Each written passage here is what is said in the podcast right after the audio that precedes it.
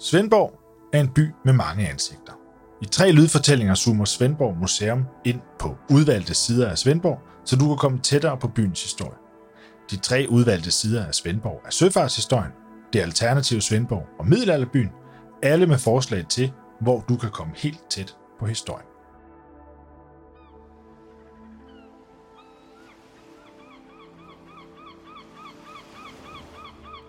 Svendborg var og er en af Danmarks vigtigste søfartsbyer. Det er velkendt, at en af Danmarks største virksomheder, rederiet AP Møller Mærsk, startede i Svendborg. Det er globalt set byens claim to fame. Søfarten har dybe historiske rødder ved Svendborg Sund. Store skove, en god naturhavn og læ for vestenvinden er nok de primære årsager til, at byen ligger, hvor den gør. Siden byen opstod i 1100-tallet, har handel med især de nordtyske byer præget byen og resten af det sydfynske øhav. Øhavet var bundet sammen af vandvejene. Og før jernbaner og motorveje var havet den hurtigste måde at komme fra A til B på. Set fra Svendborg var Kiel og Lübeck og Wismar tættere på end København. Ja, nok tættere på end Odense.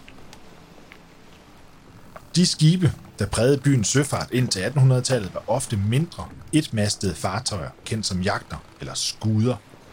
Dem var der til gengæld ret mange af. 1788 var der 57 fartøjer med et samlet mandskab på 199 personer. Det er jo ikke dårligt for en by med knap 2.000 indbyggere.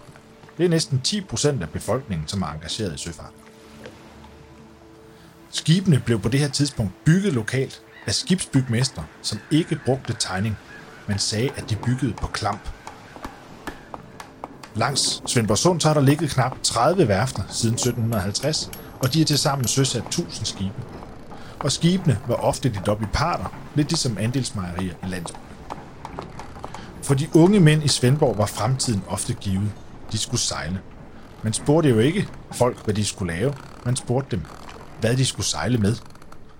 Og i Svendborg Museums samlinger er der faktisk bevaret en vugge formet som et skib. Og der er jo ingen, der har været i tvivl om, hvad det barn i vuggen skulle være som stor.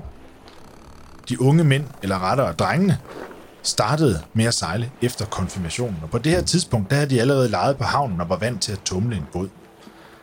Sømanden Niels Gormborg, som blev født i 1882, fik sin første hyre i 1896 som 14-årig ombord på bramsejlskonnerten Svend, der sejlede på Island.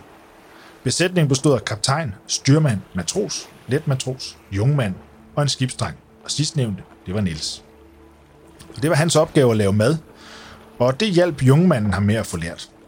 Øh, Niels kom hurtigt efter det, for menuen var den samme uge efter uge. Om mandagen, der var der vandgrød, kogt på byggryn, tilsat stegt flæsk. Om tirsdagen var der ærter og flæsk. Om onsdagen, der var der klipfisk og sød suppe. Om torsdagen, der var der velling og stikflæsk. Om fredagen var der grønkål. Lørdag, der var der klipfisk. Og søndag, der var der preserveret kød og buding. Når de var i land, fik de fersk kød og kød til suppe og købte for egne penge frisk hvedebrød og marmelade. Niels Skovnborg fortalte i 1950, det var en dejlig afveksling for de tørre skonrokker, nogle store romels tvebakker, som var daglig kost, og orm var der i dem.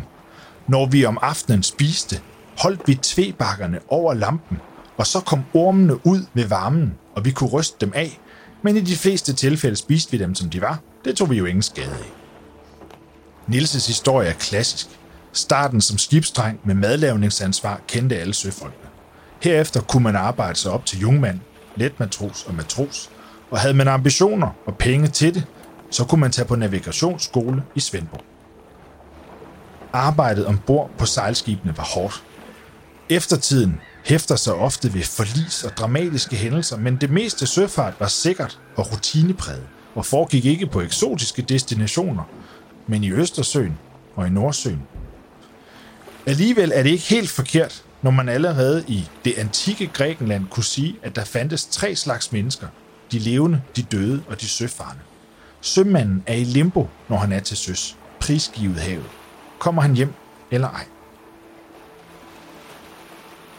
Et er selve søfolkenes historie. Noget andet er, hvad det gør ved et samfund, at mændene er væk i sejlsæsonen fra marts til november. Sømandskonerne de havde langt mere frihed og ansvar, end gårdmandskonerne havde i samme periode. Sømandskonerne styrede pengesagerne og de små hjem og supplerede indtægterne med værelsesudlejning og små butikker. Sidst i 1800-tallet, der tog verdenshandlen fart. Handlen og flåden voksede. Marstal og Svendborgsund-området dystede i flere årtier i 1800-tallet om at være det største danske søfartssamfund uden for København, og de havde flere hundrede hjemmehørende træskibe hver især. Behovet for skibe steg, og selvom dampskibene havde meldt deres ankomst, så satsede sydfynboerne fortsat på lokalt byggede sejlskibe af træ.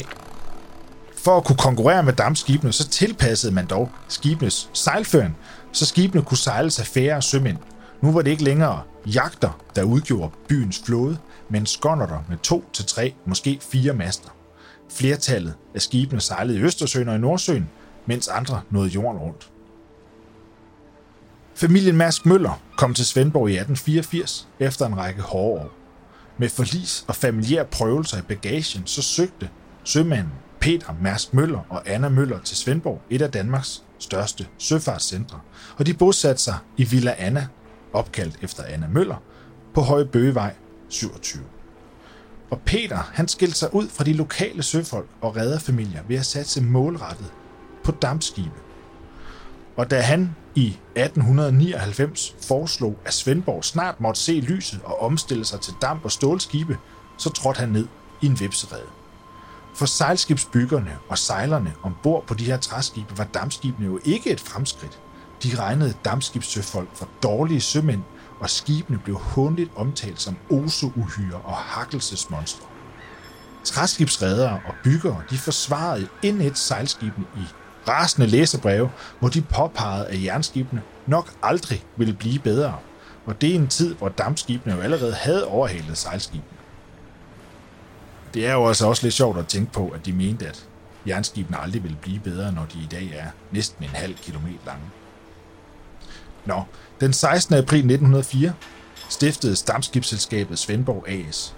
Kapitalen på 150.000 kroner, som er cirka 9 millioner kroner i dag, kom fra de to stiftere Peter Mærs Møller og sønnen A.P. Møller, fra banklån og fra småaktionærer. Interessen for et dampskibsselskab i Svendborg, som jo var træskibenes og sejlmagernes mekka, var begrænset og blev angiveligt kaldt for et galmandsværk af de etablerede svendborgensiske familier. I 1912 der startede A.P. Møller, Peters søn, endnu et rederi, dampskibsselskabet 1912, angiveligt fordi svendborgenserne i hans bestyrelse fra 1904 de var for traditionelle, de var for sløve. Og de her to rederier blev startskud til Danmarks største virksomhed, rederiet AP Møller Mærsk. På det her tidspunkt, før 1. verdenskrig, var Marstal, Turø og Svendborg stadig landets store sejlskibssamfund med omkring 450 hjemmehørende skibe samlet set. Sejlskibssamfundene fik først det afgørende knæk i mellemkrigstiden, hvor flere af de store sejlskibe blev solgt til Sverige og Finland, og en forsinket omstilling til damp og stål blev påbegyndt. De gamle træskibe fik ilagt motor, og et stort stålskibsværft åbnede på Frederiksø under 1. verdenskrig, og flere og flere søfolk skiftede til dampskibe. De skibe, de sejlede med, tilhørte nu langt oftere store udenbys rædderier. Den udvikling fortsatte i hele det 20. århundrede. Skibene blev større og større, og havne som Svendborgs, der i 1700-tallet blev fremhævet som en af Danmarks bedste, blev hægtet af. Og det siger jo noget om udviklingen i skala, at et stort triple-E containerskib fra Mærsk fra 2013 har tre gange den samme lasteevne, som hele den sydfynske træskibsflåde tilsammen havde under højdepunkt omkring år 1900. Der var altså tale om 700 skibe på det her tidspunkt. Et moderne skib laster tre gange mere. Og der skal man jo tænke på, at de her 700 skibe jo var bemandet af 6-7 mand hver. Så 20 mands arbejde på et moderne containerskib svarer til flere tusind mands arbejde omkring år 1900. Det er jo den slags monsterskibe, som de sydfynske søfolk sejler på i dag. De sejler nu i global fart på skibe, der aldrig anløber lokalhavn. De er simpelthen for store. Samtidig er skibene meget kortere tid i havn, da det hele er blevet mekaniseret. Så den klassiske idé om søfolk, der går i land og drikker deres hyre op, hører fortiden til. I dag er Svendborg mere en sømandsby end en søfartsby. Og afgørende for den her fortsatte blå profil er, at talrige søfolk årligt uddannes fra byens maritime skoler. Mange bosætter sig i byen efterfølgende, og i 2016 der boede der 816 søfolk i Svendborg Valgkreds, der er den valgkreds i Danmark, der har flest rædderiansatte.